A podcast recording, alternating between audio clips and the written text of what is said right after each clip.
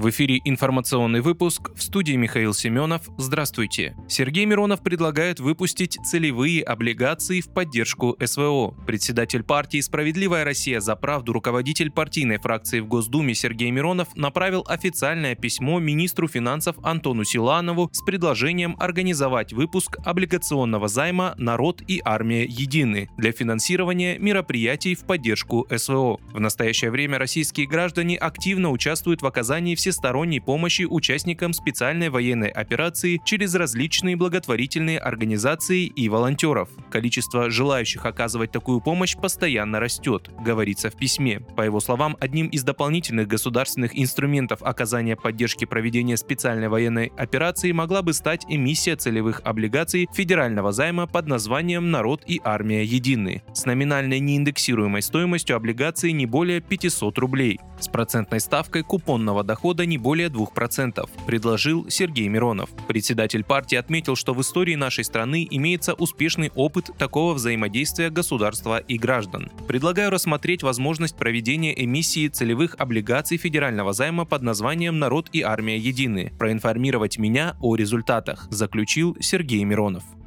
Взрывы прогремели в Киеве, Днепропетровской и Николаевской областях. Об этом написал 16 декабря телеграм-канал «Операция Z. Военкоры русской весны». Сообщается также о работе систем ПВО. В Киеве пишут о звуках взрывов. Есть информация об отключениях электроэнергии в Сумской области. Украинские паблики заявляют о массированной ракетной атаке. Напомню, ранее сообщалось о взрывах в Харьковской области и о зафиксированных ракетных ударах.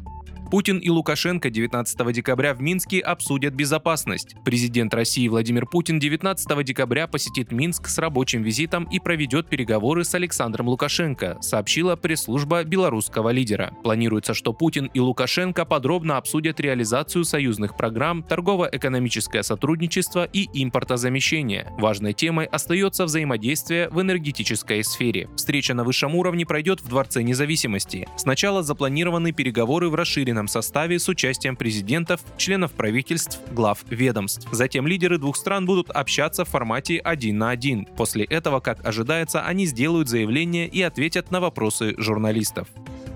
Сборная Франции сыграет с Аргентиной в финале чемпионата мира 2022 по футболу. Сборная Франции обыграла национальную команду Марокко 14 декабря в полуфинальном матче, который завершился со счетом 2-0. Аргентина 13 декабря разгромила Хорватию со счетом 3-0. Финал чемпионата мира 2022 года с участием команд состоится 18 декабря и начнется в 18.00 по московскому времени. Также в матче за бронзовые медали турнира сборная Марокко сыграет с Хорватией 17 декабря. Матч начнется начнется в 18.00. Вы слушали информационный выпуск. Оставайтесь на справедливом радио.